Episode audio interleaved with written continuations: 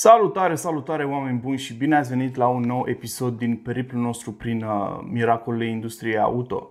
Astăzi vreau să vorbim despre ce mă enervează în mod special la modul în care funcționează industria în ziua de azi și uh, cu privire la ceea ce fac producătorii în ziua de azi, chestii care nu ar trebui să se întâmple. Am făcut o listă cu câteva lucruri, nu le dispun într-o ordine specială ce mă enervează cel mai mult, ce mă enervează cel mai puțin Uh, pur și simplu iau într-o ordine aleatorie. Și primul lucru pe listă este plata în plus pentru orice. Uh, a ajuns un obicei în industrie în ziua de azi să ți se livreze mașina nouă fără preșuri. E o chestie care pe mine mă scoate din sărite. Adică nu contează cât am dat pe o mașină, aș vrea să-mi fie livrată cam cu tot ce are nevoie pentru a funcționa. Și după părerea mea, preșurile sunt o parte esențială din uh, mașină. Fără preșuri, viața nu e corectă, cum să spun. Um, Până la urmă, acesta este un cost mic și te faci cam de rușine în momentul în care tu livrezi o mașină fără preșuri care costă 100 de lei. Uh, înțeleg că producătorii vor să facă, să facă bani din orice, dar totuși au, au ajuns să exagereze de foarte multe ori și asta este și mai vizibil la producătorii premium.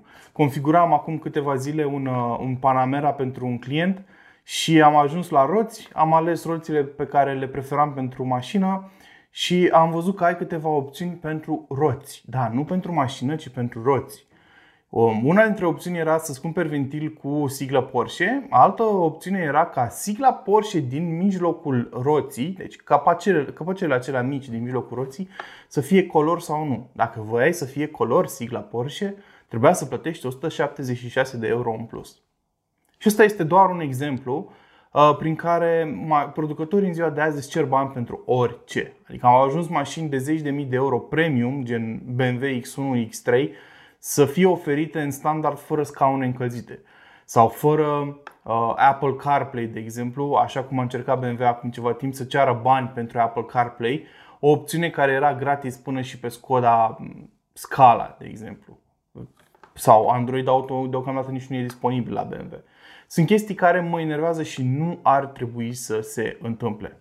Al doilea lucru care mă enervează sunt evacuările false. Uh, a devenit un trend în industria din ziua de azi ca bara din spate să aibă niște evacuări desenate pe ea și asta e cât de cât ok, adică putem trăi cu chestia asta. Uh, oamenii sunt obișnuiți să vadă un fel de design în zona de jos a bării spate și atunci da, producătorii, deși pun țevile orientate în jos, în spatele uh, barei spate, uh, aceasta are un design pe ea care imită practic niște uh, guri de evacuare.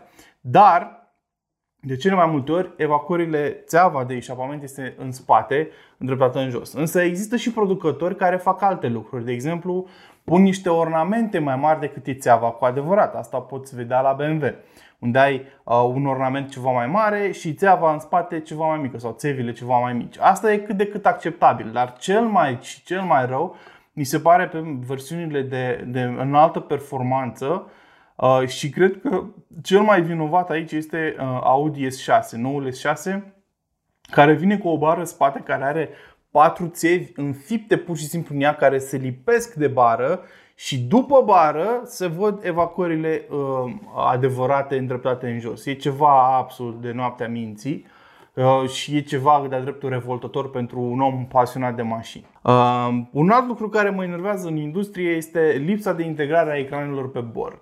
Chiar discutam recent cu o prietenă despre acest nou de, de fapt nu e, de, nu e nou, e un trend ce se întâmplă de ceva timp, acela de a, a pune pur și simplu o tabletă pe bordul mașinii. Înțeleg că în ziua de azi există foarte multă tehnologie în mașini și ai nevoie de un ecran cu ajutorul căruia să poți controla tehnologia asta. Dar aș vrea ca producătorii să lucreze un pic mai mult la designul interior care să includă practic un pic mai bine aceste monitoare, aceste display-uri care sunt de multe ori pur și simplu trântite pe bord ca un fel de soluție de ultim moment.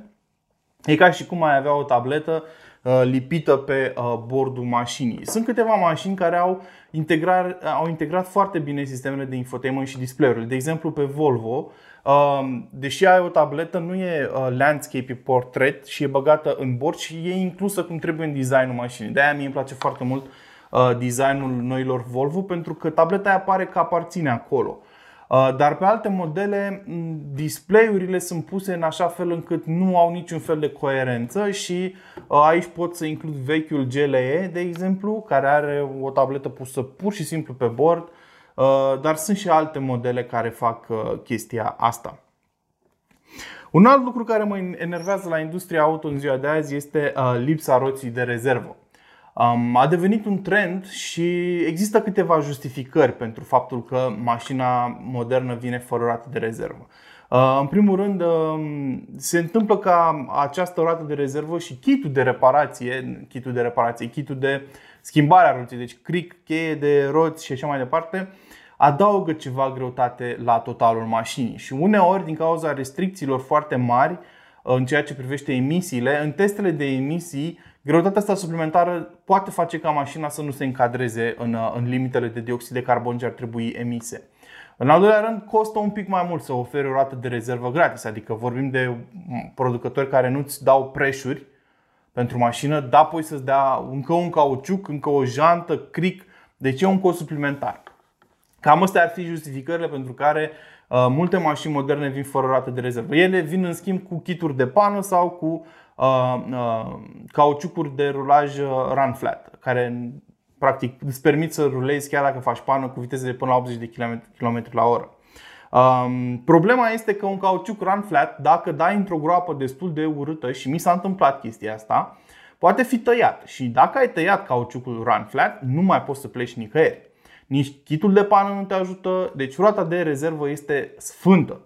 Și atunci Uh, lipsa ei este o chestie destul de gravă. Eu înțeleg de ce o fac uh, producătorii, dar cred că ar putea să renunțe la acest obicei și unii producători deja renunță pentru că sunt mai multe motive la mijloc.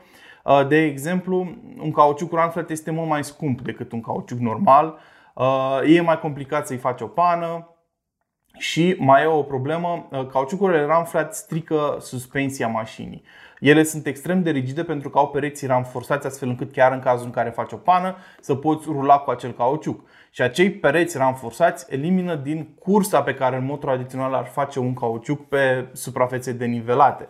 Uh, deci unii producători deja renunță la cauciucurile run flat uh, și mă bucur să văd chestia asta. Uh, deci da, lipsa roții de rezervă este încă un punct care mă enervează în, în industria din ziua de azi. Încă un punct care mă enervează la industria auto din ziua de azi este faptul că avem prea multe ecrane în mașină. Um, înțeleg de ce ecranele sunt necesare în ziua de azi. Așa cum am zis deja, uh, există foarte multă tehnologie și vrei să permiți omului să folosească tehnologia aia foarte ușor. Iar din punct de vedere al engineeringului, este foarte simplu să pui o tabletă cu uh, capacitate senzitivă, adică cu touchscreen și pur și simplu să lași clientul să apese unde vrea pe ecran și să facă o multitudine de lucruri. Plus că ecranele pot fi configurabile, uh, ecranele îți oferă designuri diferite, cum vezi de exemplu pe uh, noul, uh, noul Mercedes-Benz um, GLE pe care l-am avut la test, care îți oferă o multitudine de moduri de a-ți afișa informația și arată foarte bine. Dar haideți să folosim ecranele astea unde chiar este nevoie. Și aici mă refer la modelele care îți uh, modifică tot interiorul într-un ecran și trebuie să faci până și cele mai basic lucruri, gen să modifici temperatura la interior dintr-un ecran.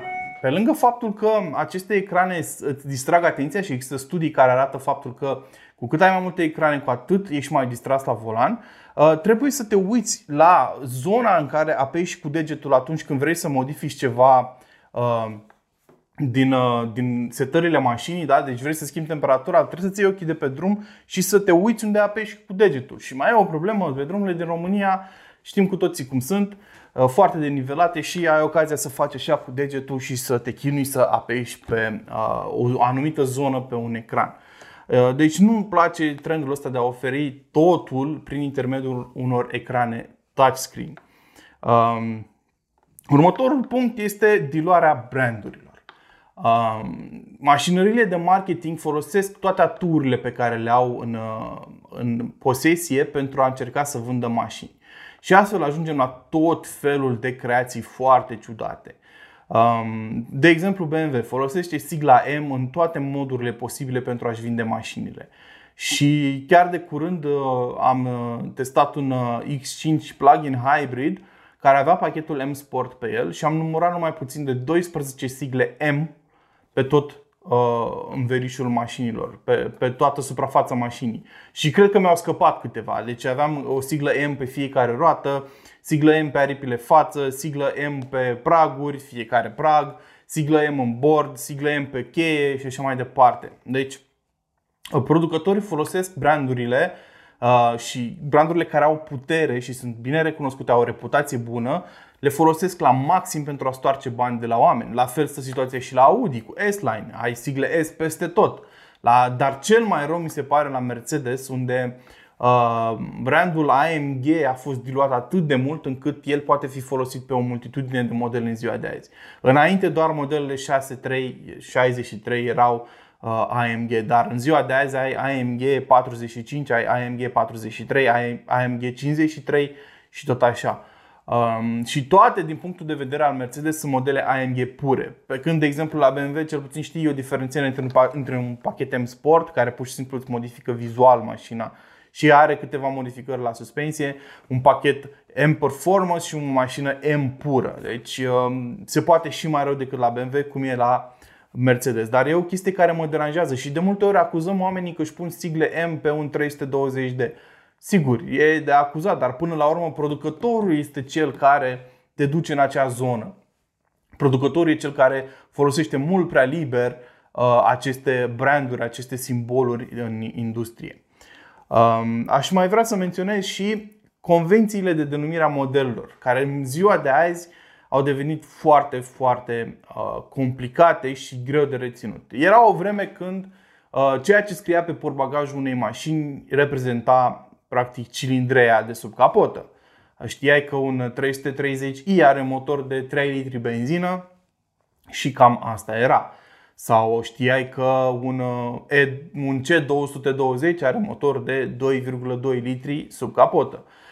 Ei bine, în ziua de azi aceste convenții nu se mai respectă și pot să înțeleg de ce, pentru că multe motoare au dispărut, nu se mai fac foarte multe motoare cu cilindrei diferite, foarte mulți producători folosesc Uh, un motor care are din software și câteva modificări mici hardware, aceeași capacitate cilindrică, dar versiuni de putere diferite. Și pot să înțeleg chestia asta, dar în unele cazuri denumirile sunt pur și simplu extrem de confuze și nu-ți mai dau o percepție cu adevărat asupra ceea ce ai sub capotă. Asta, repet, este probabil ceea, ceva ce deranjează uh, oamenii foarte pasionați de domeniul auto, foarte pasionați de mașini, Uh, pentru ceilalți oameni pur și simplu nu contează. Cu cât ai numărul mai mare, cu atât probabil ai mai multă putere sub capotă. Dar pentru noi, cei pasionați, uh, nu mai știi dacă ai un V6 sub capotă, un 6 în linie sau dacă ai un 2 litri și tot așa. Și pentru noi e frustrant. Uh, un exemplu sunt modelele Audi. Cred că ei sunt cei mai, cei mai răi la capitolul ăsta pentru că au modificat înainte pe uh, modelele Audi aveai 2.0 TDI, 3.0 TDI uh, și așa mai departe scris pe haion sau pe portbagaj. Iar în ziua de azi aceste modele au fost înlocuite. De exemplu, pe A4 ai 3.5 TFSI. Spunem ce înseamnă 3.5 TFSI. Sau pe una 8 ai 5.0 TDI. Ce înseamnă 5.0 TDI? Și modificările astea sunt extrem de confuze. Dar ă, ce, alte, lucruri care mă enerve, alte lucruri care mă enervează în această direcție Uh, vin de la BMW, de exemplu, care are niște denumiri extrem de lungi. Gândește-te la BMW M8 Grand Coupe Competition, de exemplu. Sau uh, BMW M8 decapotabil Competition. Sau uh, sunt foarte multe modele care au pur și simplu nume extrem de lungi în ziua de azi și chestia asta trebuie să se termine. Acestea fiind spuse, considerați asta un rant împotriva trendurilor din industria de azi am vrut să vă împărtășesc uh, câteva din lucrurile care nu îmi plac uh, la modul în care se desfășoară lucrurile în industrie. Până data viitoare, nu uitați să aveți grijă de voi și să vă hrăniți pasiunile. Ciao!